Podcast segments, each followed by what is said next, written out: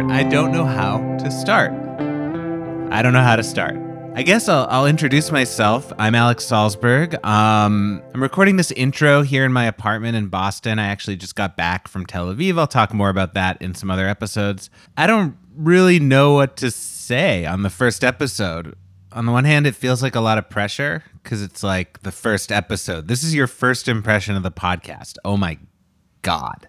I don't know what to do about that. Um, this has been a long time coming. Uh, I started interviewing people on stage about six or seven years ago, and it's something I never really thought I would do, but I fell in love with it, and I just loved having those conversations and facilitating those conversations. And simultaneously, other podcasts that have been conversations between creative people have been so incredibly helpful to me and have kept me company while I'm creating and uh, just so important to me. So I just want to I want to do it too. I started this in 2017 in some form or another. And um I'll talk more probably in like other intros about the whole journey to getting this to where it is, but I really want to talk about what finally tipped the scales because that's today's guest. Today's guest is Peter Levine. He's a filmmaker. He also works at Cambridge Community Television, where he creates a whole bunch of projects, works with members, he teaches. Um, and something we talk about a lot in this conversation is that he's the founder of the Weird Local Film Festival. But without knowing it,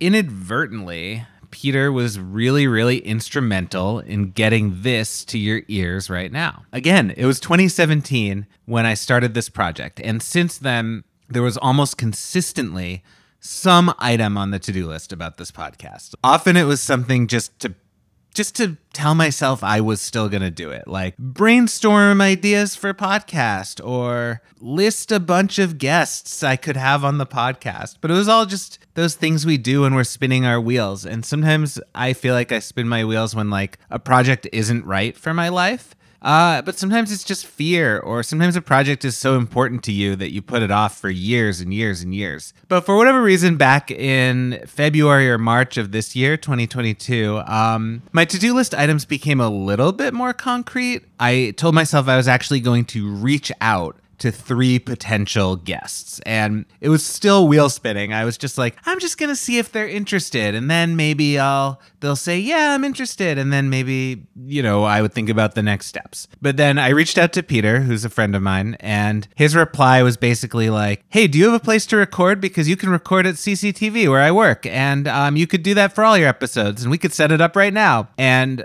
my reply was still kind of like wheel spinning. I was like, "Wow, that's so cool. Yeah, I'm definitely going to like uh, take you up on that when we decide to record." He replied, "Cool. Yeah, let's why don't we record on Monday or Wednesday?"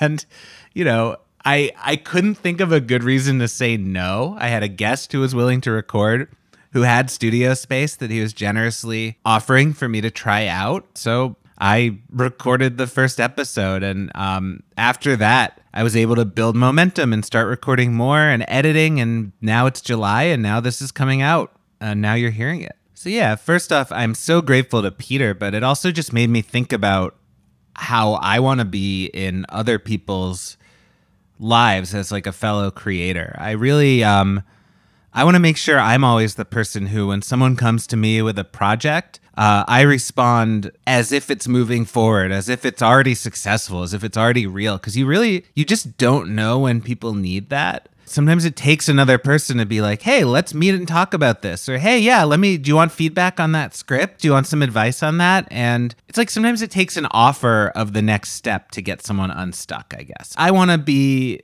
someone who gets people unstuck. And I really appreciate the people who get me unstuck. And sometimes you don't know when people are stuck. So it's good to always be supportive in the way that Peter was to me. I'm also just really excited he was the first guest on this podcast because this is exactly the type of conversation I'm excited to share with you. I'm also really nervous to share it with you because it is vulnerable in that we talk about um, things with artist communities and the pandemic. And um, we have a long talk about, you know, the fear of talking ourselves into some sort of perceived mediocrity or you just got to hear it. It's going to be so good. Some context uh, as I mentioned, Peter co founded a film festival called Weird Local, and I co founded a artist talk meetup um, called Animatic Boston. We'll talk a lot about that because we, we both relate on creating scenes for artists in a local community like Boston. And we recorded this in March 2022. So as of this episode release, um, there has been another weird local event. It was really fun. Um, and there are, without giving anything away, some animatic events in the works too, in case you're curious. So let's get to this conversation because I truly, truly loved it. Let's meet our guest and hear about his connection to me. My name is Peter Levine, and I know Alex Salzberg through organizing and collaborating and I, I, I love it. Or, organizing made us sound political and, um, and oh and yeah, useful. I, I can do a better job at that. I think. My name is Peter Levine, and I know Alex Salzberg through collaborating with our arts organizations. So I run Weird Local Film Festival along with a lot of other volunteers, and we've done a lot of joint programs with Animatic Boston. Yes. Hi, Peter. Welcome to a podcast I haven't named yet. Oh, I can't wait to find out what it's called. But well, thank you for having me on whatever it is. we'll see if I edit it in or leave it vulnerable that that you're my first guest. Are you going to edit your own voice, and are you going to put a computer voice? I'm thinking like a celebrity, but I never tell anyone who it is. Just Jon Lovitz or well, no, don't say who it is. Sorry, I right. ruined it. Someone like a like a Lovitz type. That's beautiful. Um, I love this. So I'm going to open right off the top with a big question. What is something you're currently going through in your creative life or where your creative life overlaps with your entire life? So it, Whoa. it could be like a problem a problem you're trying to solve, I know, right? It could be a decision you're trying to make. It could just be something you're feeling weird and angsty and anxious about. Incredible. That's an incredible question. I'm I'm remarked. I'm shocked. so as far as a creative thing I'm working on, one of the issues that I have is that maybe maybe it's a strength, but sometimes I wonder if this is a problem. I have trouble specializing. I'm definitely a generalist at heart. I I have a short attention span. I love doing all kinds of projects. So primarily I started professionally and creatively just most confident in editing Mm-hmm. I learned how to use cameras and then I started making my own animations and then I do live action stuff and then I do short films that are more straight laced. Then I do like all the stuff that's kind of wacky and more absurdist. And I like that. I like that that makes me happy. Every project's different, but I'm really trying to chart a course to merge a lot of these mm. interests so that I can make something that's really uniquely me. That's something I've been thinking about a lot lately. I also, you know, I I animate, I have interest in podcasts. I write, I teach, organizing events and, and all these things. And I treat them all as art forms. And even within animation, I direct, I produce, I design. And I, I always had this suspicion for years, the negative side of it, that if I just picked one, I'd be really successful by now. but like because I have such a short attention span and I always want to jump between things, I'm just like behind in all of them. And and I'm trying at this moment sometimes successfully to reframe it, as you said, like a strength. Yeah, I'm glad you relate to it. I'm, I'm sorry if it feels weird sometimes, but I, I, I have family that's in LA, and one of the things that I've heard from friends there is because there are so many people being creative, really a way to build your career is to be a total specialist. Mm. And I think uh, one of the reasons I am I'm content not living in those places, even though people are achieving at such a high level, because you can be more of a generalist and get work in other places because they, they want to hire an animator, they want to hire a video person, and they want that person to do almost everything because right. there isn't a full industry infrastructure. So here it's a real strength, I think. Yeah. And and I, you know, there's always that struggle of like, well, I'm a serious creator and I must move to New York and LA. I don't know what that accent is, but that's the serious creator accent. I love it. Jury's out if it's offensive. Yeah, I'm so sorry to if anybody. LA kind of looms. Even if you don't want to go, it's a character in all of our, our stories. I'm actually kind of curious to flip this and ask you like, what is your relationship with Boston? My relationship with Boston right now is pretty good. Mm-hmm. I was considering moving. I I, uh, I think through the deep pandemic, um, was just the term I'm using. No, I like that. the deep pandemic. But through that time, I really kind of forgot the feeling of community here. Ooh. And I needed to blame something. And I was like, it is the greater Boston community. Artists cannot live and thrive here. And I think I'm ready to graduate to a more serious artistic city. I, it was hmm. really a little pretentious, pretty No, arrogant. I- so I kind of had this feeling before the pandemic. I I felt like the art community that I was like I was a, a small piece of creating and then a l- part of the larger picture. It felt like this nice brick building that had been built up, and I was so felt proud and a part of it. And then I feel like the pandemic made me feel like it was just like a Jenga or something. One block came out. It felt like it just dissolved. That's I lost the Jenga metaphor. yeah. And I don't know if that's fair to anyone in particular to say. Like it wasn't that one Jenga lock got pulled out, it's that the ability to spend time together in person, which is huge, got pulled out. I'm curious what you felt like was missing during the pandemic. I'm a real people person. It really spiritually is so important to me to be around people that can feel excited together and, and make stuff together and, and losing that physical space with each other and, and that being at risk was uh you know it was just really hard to feel like there was any connection. So it was like how can you build anything here? And i and i think i took it out specifically on the community because it was like what was around me. I was like well Yeah. this this place is just there's no there's no way you can build anything that lasts here. And i think you and i have talked about how it's like there are so many artists here but it's hard to connect them so I, I think I, I wanted to blame the greater Boston area, but it, it seemed like that was happening everywhere. Everybody felt this wherever they were. I think it sh- the pandemic shallowed out a little bit, and I you know maybe took a few trips or you know had some fun experiences and realized and you know come back and I'm like oh you know what this place has got something. I a lot of creative partners and I are like we have these big plans and our skills it- realizing how much our skills have grown in the last few years even in Right. pandemic it's like oh my gosh now we have now we can do it all. We have better skills than than the old world or whatever. And we're all super motivated again. You know like people are so happy to see each other. It, it really fills that cup up quickly. So something we've talked a lot about is starting these local scenes and I think sustaining them, which is a, a whole different thing. So I'm curious to talk a little about like where you were at when Weird Local began. I had been a musician. I'd been a cellist, and in music school, you when you worked on something really hard, you- you'd want to plan a recital. You'd want to show your work and uh, make anybody feel guilty for not coming to that.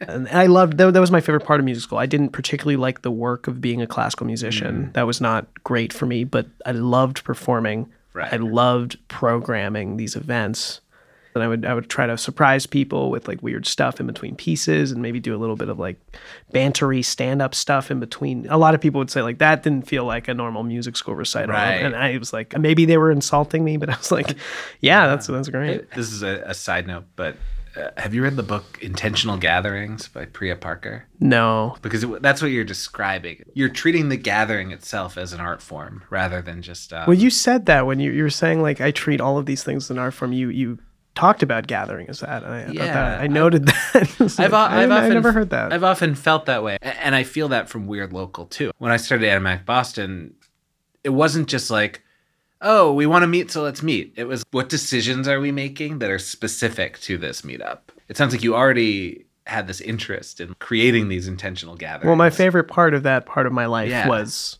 that. Yes, it's Yeah. creating these, as you call it, intentional gatherings.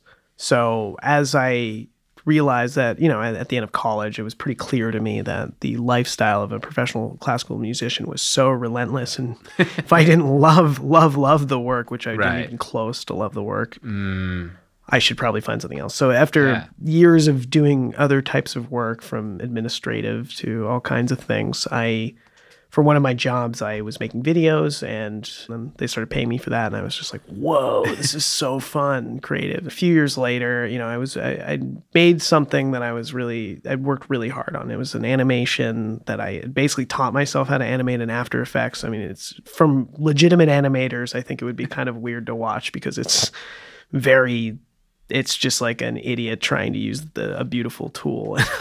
and I, am proud of it because I think it, it is individualistic, but it's Yeah. it's definitely like you can I can see where I learned everything like in the 40 minutes of the piece. Right. So I was just like, uh, it's kind of you know what? I wonder if I asked a few of my friends if we'd all show some stuff if they would be part of it. And so I had a few friends who I asked that had just finished some shorter films, you know, 15 to 20 minutes. So three, we, we did these three films together and we, we were going to just do it at the TV studio where I worked at that point. But I had a friend who coordinated events for the warehouse space that we now go to. Right. And she was like, well, that date's open. Why don't you just come over here? And so we did it. And it was just, it just felt right. It was so fun with like Yeah. minimal advertising. All these people came, people I didn't even know, and it was just it was just this little show.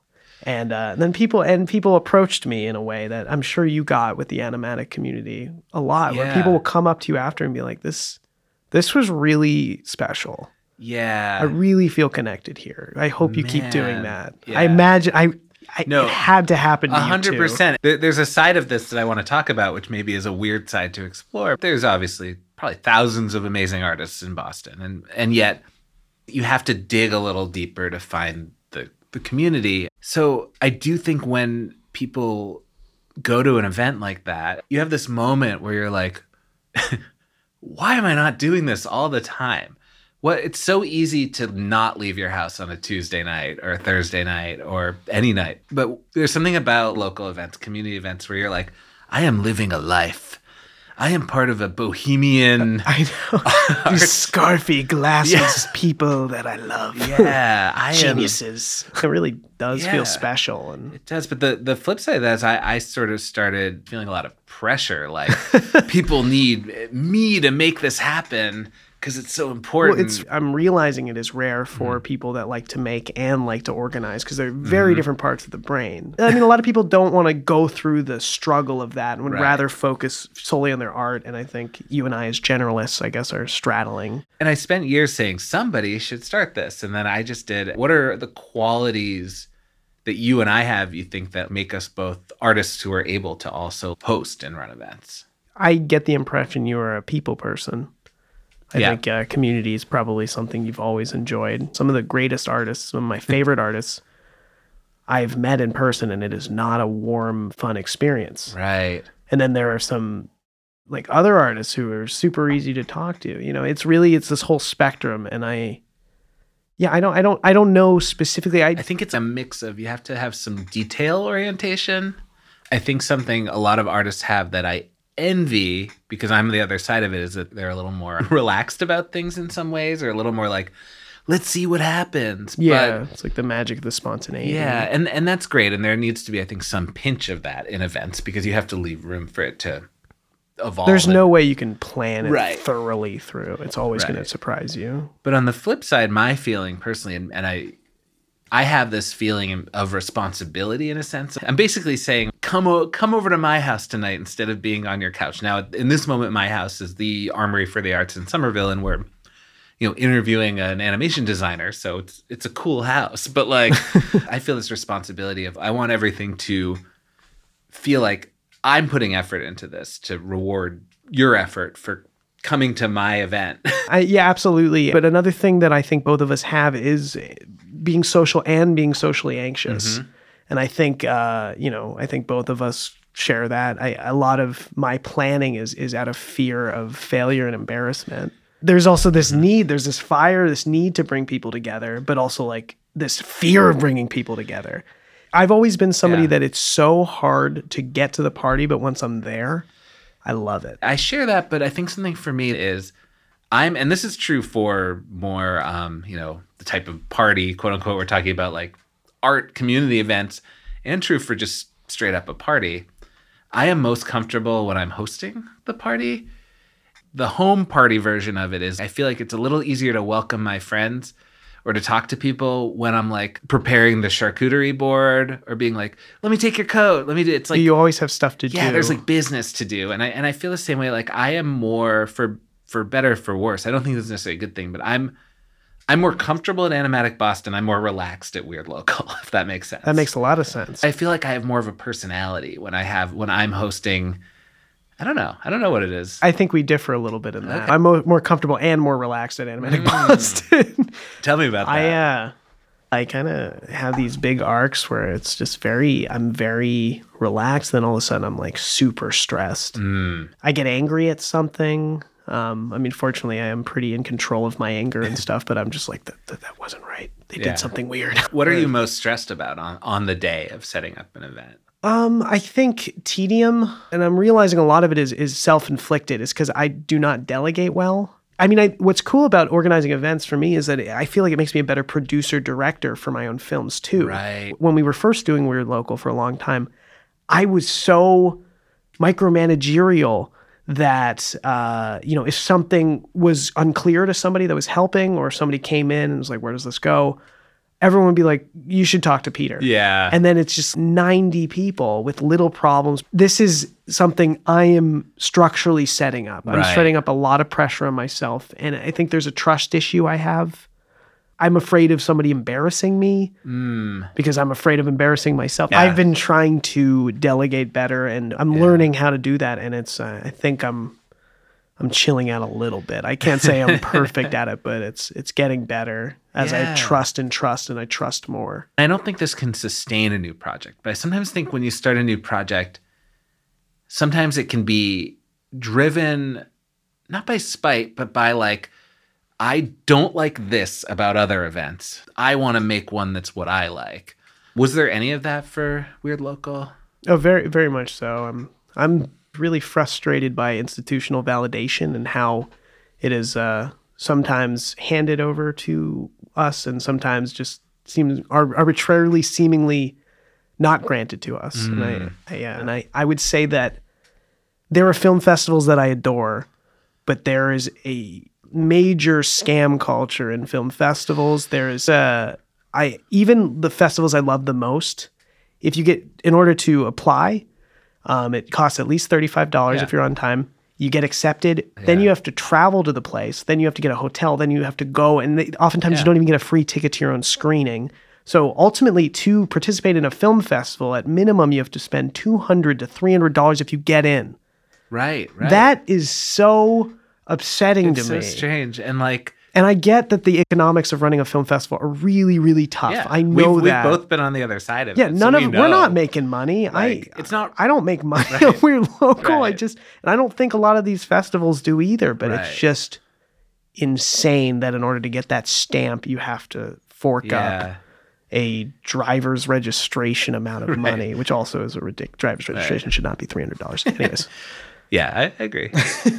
So- so, what was it about Weird Local that you felt pushed against that in more institutional film festival vibe? Um, well, I like I like that it is free to submit. Mm-hmm. Um, I I'm really adamant about that, and that's been something few people have approached me trying to figure out how do we grow this. Like they'll come to my event, you know, somebody who maybe isn't like an artist or something. Right. There's a friend of mine, come to this, like a marketing guy or something. Let's like, scale this. Exactly. They're like, wow, well, clearly you got something good on your hands. How do we make this bigger? I just feel like we're um, closer to uh, informal screening than we are to a like Sundance style thing, which I think Sundance is important. But I like, I like it. I like that we're not in a theater.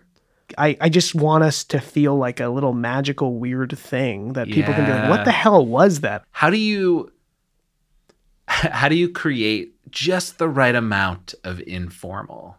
There are events you go to that are meant to be informal and they are too informal and that the, there's no control over man you got to read intentional gatherings but there or art of the gathering it's called uh but there's no control. That's anarchy. It's yeah no no one's at the wheel. There's no there's no you know parent driving the minivan. So it's just a car full of children. But then uh, on the flip side if you don't create some informality then the audience or the or the guests have no role to play in the event There needs to be at least a loose structure. yeah I really, it hurts my stomach to go to events where you're sitting there and staring at the stage when something's supposed to happen and nothing happens. And, it, and the audience doesn't know if they can talk to their friend, but they don't want to miss anything. And so you, and you just sit there and it's like, it's, I like my my anxiety, my stomach hits there. And it, I've been to a ton of DIY shows, and I really like that style. I like the basement show Mhm. aesthetic. I like people coming in, and even though you know a lot of the people that are planning it are like, oh yeah, we don't have any rules, but like, Yeah. no, there's rules. There Like, has to be. Otherwise, Everyone's hanging out, drinking, talking, and then all of a sudden the music plays, and then Yeah. you know the people that really want to engage with that can do that so it's it's trying to figure out something that that's very clear and clean and understandable but also organic Our big thing was that I felt like we were not fighting against, but trying to be a um, an alternative to was this idea of a networking event. So networking I know just hit you right in the stomach because networking to me, I just think of what can this person get me? How can this person help? it feels transactional? Yeah, and community to me feels like we are a group of people who help each other. Yeah. I love artist talks. I always have. I love conversations with artists, and then, but the not trying to make it a networking event just led to some really interesting decisions. I was like, no name tags. I do not want to be in a room full of people with name tags who feel like they're at some corporate. And it's so stupid. Like name tags are not the enemy; it's the overall thing. But you want had- it to feel different I also really felt like um, the venue was so important that it didn't feel like a. I didn't want to do hotel ballroom hotel ballroom, but also I didn't want to associate it with any particular studio or any particular university. I do think a hallmark of not just our own things, but events that are memorable, which could be anything from a baseball game to a funeral to whatever, is really quite a list really the two American traditions. could be could be really um there's something about really specific choices. What specific choices do you think are trademarks of Weird Local? i think i'm going to dodge that question with kind of a, a more general answer here How, how dare you? No, I you know um, you can't you can't get me in this. No, I'm just kidding. But uh, I I think what we've really tried to do, me and the other organizers, is really just I I it's really I think what we're trying to avoid is insincerity. hmm I I really it, it seems so cheesy, but that's I don't know. I just really uh, I feel good about the authenticity of it, and that's why. We're almost, you know, it's almost been five years for us. So it must be Yeah. what six years for you, Oh, and God, I think we started in Seven? 2015. yeah, Seven, you might be hitting seven soon. that includes some uh, pandemic. I know. I'm gonna. But I'm Yeah. counting them. We're gonna Yeah, do. yeah. I think uh, we're gonna try to do a five year anniversary thing in August. But That that's maybe a good segue for I'm gonna yeah, sorry for dodging So- your question. No, no, that that's probably a good segue pandemic.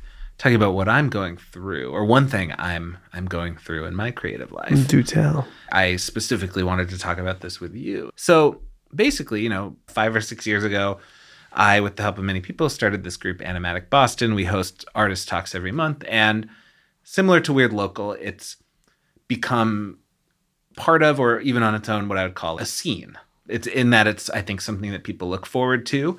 People have made friends through it. People have gotten work through it, and I'm, I'm very proud of that. I felt like we were kind of hitting, in a sense, our peak a little bit before the pandemic, and then, of course, like everything in the world, you know, um, the No, what happened? I'm just kidding. you know, it was obviously ground to a halt. And for the first year of the pandemic, I was not resistant to the idea of doing virtual events. I've been to virtual events, I like them. I just wasn't that interested in doing it. I, I think there's just a lot of other stuff going on. It was a stressful time in the world, you know yeah, there's a a lot of people were saying like, well, just go virtual, just go virtual, and, and maybe it's that um like intentional gathering in me. If I go virtual, it's got to be its own work of art. You know what I mean? It can't just be like what we do, but on Zoom, totally. which I think a lot of people tried to do. I get it. There's only so much energy, and people also had to pivot really fast. But I think some of the most successful virtual endeavors that I saw during the pandemic were the ones who were like, what's different about going virtual? You know? So basically, there was a year where it just didn't happen. And and that's when I started to have this, oh, it just dissolved thing. Like everyone's just forgetting about it. I guess it didn't matter that much, even though it was me who wasn't running it. And then we in 2021, I got my inspired to do a couple of virtual talks. And I again went in with intention. And I even went in with like this is the alternative to what I hate about certain virtual things. I was like, it is going to be one hour Good for you. because people do not want to stare at Zoom.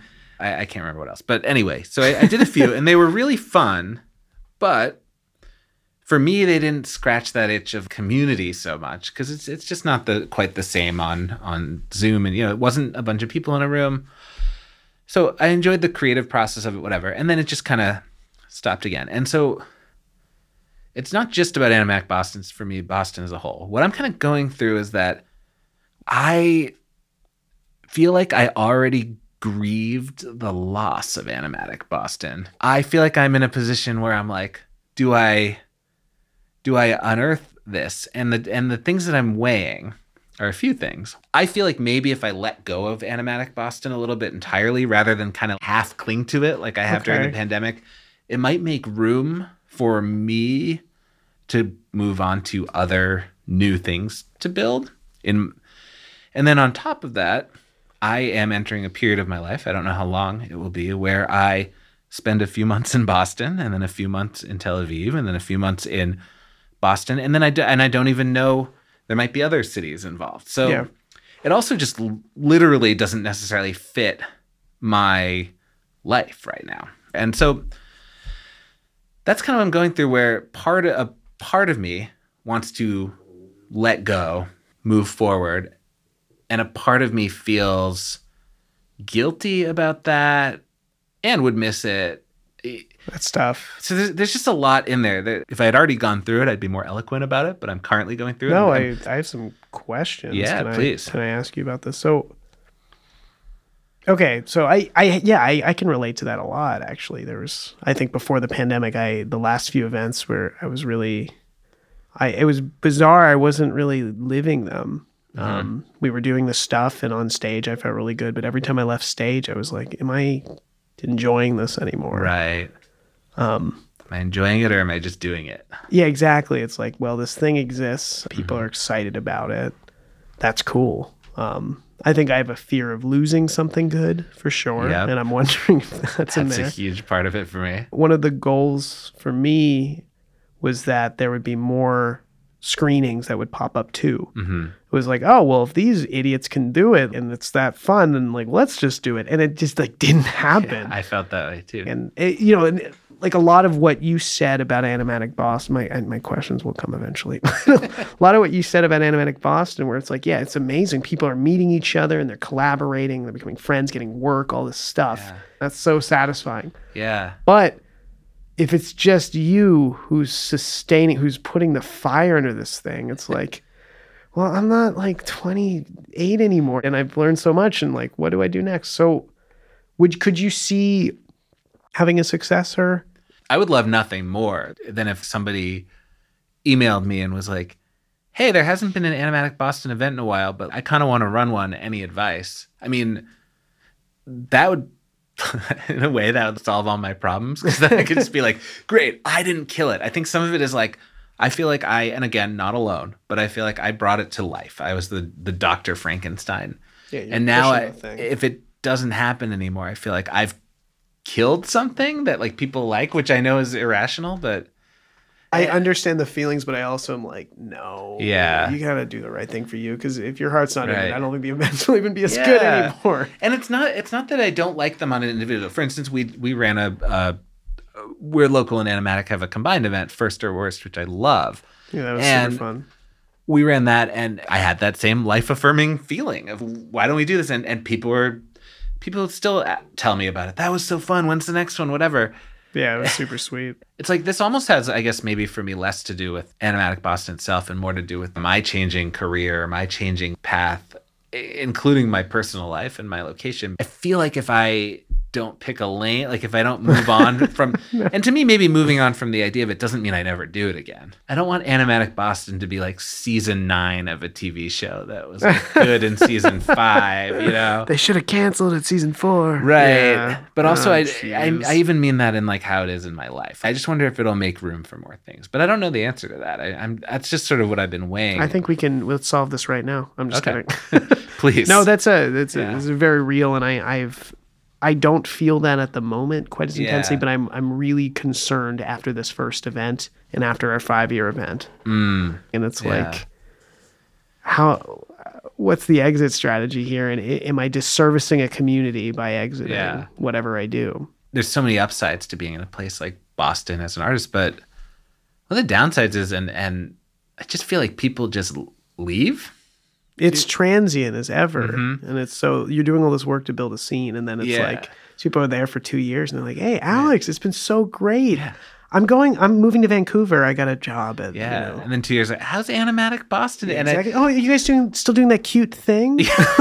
yeah, oh my god. Okay, Yeah, you're hitting no. on it. And, Oh, sorry. no, no, no. the- I'm all- projecting a bunch of shit. please. okay, let's get into it. Well, you're hitting on, and and and I think the territory we're getting into is a little bit ugly, but let's let's let's just oh, let I it. want it. let's let it get there. Let's let it be ugly. Anybody that's at this point, they can find out how ugly we are, how bitter. just uh, washed up. No, Just um, but but what you said, it's like yeah, that it's sometimes I feel like um I was like their college boyfriend or something, and like it ended on good terms, but but now No, it's like always appreciate the time you had together. Yeah. But it's like, oh yeah, that was just a thing I did. oh, you still play guitar, like you know, cool. Seems like you're doing great. I have a house. Yeah. yeah. Yeah, and I feel that in other ways, not just again, that doesn't just relate to Animatic Boston. Am I, am I clinging to something? Is maybe the ugly part. Am I clinging to Boston? There's so many reasons to be here for me. I think Yeah. that I've created for myself, and it's really cool. And I feel so lucky for the position I'm in. But Love a butt. but there's always that fear that the security that the you know it's like it's like we're holding on to medium things because we're afraid of finding out we were going to fail at the big things Right. Oh God, you just murdered me with that statement. i knew we were getting here and it's Ooh. like gosh i yeah, I are we are we scared of something like i know that i'm i'm scared of going to a cold community where i everything that i thought that i built up was is just garbage to them Mm. I'm scared of having to prove myself to people again. so I think a flip side of that fear is that I am worried about becoming a person who convinces himself, "Ooh, this is getting, this is vulnerable, this is ugly, Now, this is some your fault that we're here, just so you know. And I will. I was gonna just be happy. no and nice. responsibility. Perfect. It's your your name's probably gonna be on the podcast. That's so. true. Yeah. Um, I'm afraid of being a person who convinces themselves that the medium is enough, but d- deep down never took a shot at the big. Mm, yeah. Oof. I'm just I'm saying words while it's rippling through my soul. Let that. Let that. soak- You're uh yeah, we are you. we are mere images of our own fears here. I'm Yeah, and I can relate very hard to that. and this is so unfair to to project this onto people who've I don't want to be the person and I've met these people who is really excited about doing their medium thing because they were out in Hollywood and it just, you know, it's not fair and and it's it's rigged and I actually didn't even like Hollywood and like blah blah, blah and and and I'm so afraid of that but then also there are I I love being independent and I love being in a small smaller city and I I so like what what am I afraid of? I don't know. That's that's uh you're hitting you're hitting me right where it hurts and it's I'm so sorry. no I, I love it actually i think uh knowing that somebody else is you know somebody else that i is right in front of me is having these feelings Yes. i'm really proud of my life for a lot of in a lot of ways yeah. i mean you built yourself up you built this whole i mean you know not gonna be like free market i built myself from Right, no right, but you right. you like manifested a cool thing and uh, and you're you're doing it and you're getting paid for it and you're living a life that you have like created which is really cool And uh, yeah, I feel that way about myself. I'm really, you know, I'm Yeah. trying to feel that about myself. I just go through phases as I'd imagine you do. I Yeah. have, I have uh, a month where I'm just like, geez, I need to move to New York. I need to, Yeah. I need to move to LA. I have to step it up. I gotta surround myself with people who are way more ambitious than me. Right. So I feel fear. So I grow. So I, I get better. But then I go through these phases where I'm just like, this is amazing. I have a community. I can make whatever I want. And it's like, you know, I used to have all these dreams of like, you know, oh yeah, I'll have a show on Adult Swim. That's my goal. And now it's like Adult Swim. Like I don't care anymore about Adult Swim. So like, why am I? Why would I want need to go to New York or LA if I like? I can just make whatever the hell I want, and it, the technology is getting better. The access is getting better. Right. I, I'm my skills are getting better, and it's like, man, if I had a contract with Adult Swim, that would be amazing, of course. But there would be there would be lawyers, there would be people I have to go through, and then at the end, you know, it's like, who knows? I, but but am I is me saying that? Is that an excuse? Am I just so good Oh at justifying myself out of Yeah. going for the big thing by coming up with these really good reasons as to why it would be stupid and Mm-hmm. why what I ha- already have is great? Right. Is that really what I think, or is that me defending my ego? And that is a nightmare to try to unravel. Yeah. And I do not know. God. Samesies. um, Perfect response. man, I'm very happy with where I'm at now. I'm working on some cool shit right now, and and I even some of that is tangentially related to quote unquote Hollywood. Like I I have you know some stuff going on. My fear is not like You're not going to name drop or anything. No, I'm just kidding. Say John, some names. Jon Lovitz. My fear is like almost for future me. It's like I'm I'm always afraid I'm gonna like stay on a road too long. I'm happy with where I am now, and I'm even happy with like the amount of if we go back to animatic Boston, you know, I'm happy with the amount of animatic Boston I've been doing now. I'm happy with the amount of everything, but I I don't want to be mean, but like we all have met somebody who is some sort of future version of us on a bad timeline. Absolutely. And, and especially as it relates to local scenes. Oh, and there, there there's always a chip on the shoulder about like Hollywood or whatever their version of that institution is. I um, could have gone over Yeah. there, but like this is important as I'm talking to like I'm 80 and there's some new college student and I'm like, stay here, don't go to Hollywood. gotta stick with the scene. Yeah. and, and so that's where my I don't know if you have a that fear. yeah, absolutely. Projecting future Yeah. disappointment, Right. And uh, getting too locked into something um, at a time when you have the capacity and the agility and Mhm. the mental clarity to to have made a change. And I think that comes back to like making room. Like in my in in the past, there's been things I've done that I loved, but once I gave them up, I noticed that I had space for something else. And I, and Totally, yeah. I just never want to cling to it is I guess what I'm worried about. And it's not specific to animatic Boston, but that's a piece of it is that I almost feel like letting go of that would help make room for some other things that might feel like I'm moving forward. Got a few lightning round questions. What is something you learned the hard way, but you're glad you learned it the hard way? to be a filmmaker. My first deep exposure in art was as a musician. A lot of the things that didn't work as a musician, um, by the time I was 25 and started really getting serious about learning these filmmaker skills, I, I feel like I was much more intentional. Mm-hmm. And uh, I think I, I, I kind of, I really felt like I could do it on my own. Whereas if I decided to be a filmmaker when I was 15, I think I would have been much sloppier in how, like, I just really love it all. And I think I could have associated some pretty negative, heavy, bizarre things and uh, made some really rash mistakes. Or, I don't know, gotten, got stuck in a film school. Everything I have to make has to be perfect mentality, which I did in music school. Right. And I think a lot of fine art programs, you get stuck with these precious mentalities. But video, I, I, it's easier. I've noticed it's easier for me to fling my stuff out than a lot of my peers who maybe had more formal training. though I've had this kind of imposter syndrome and feeling behind for the last six years of doing it, uh, I feel like I've really loved it. And Yeah. it feels really true to me. And if I had like started it when I was younger, or if like, I don't know, like a family member had been like, Peter's a filmmaker, that's what he does, I, I would have developed some some weird baggage around it the way I did with classical music. So I'm really thrilled that I went through an arc that didn't feel right.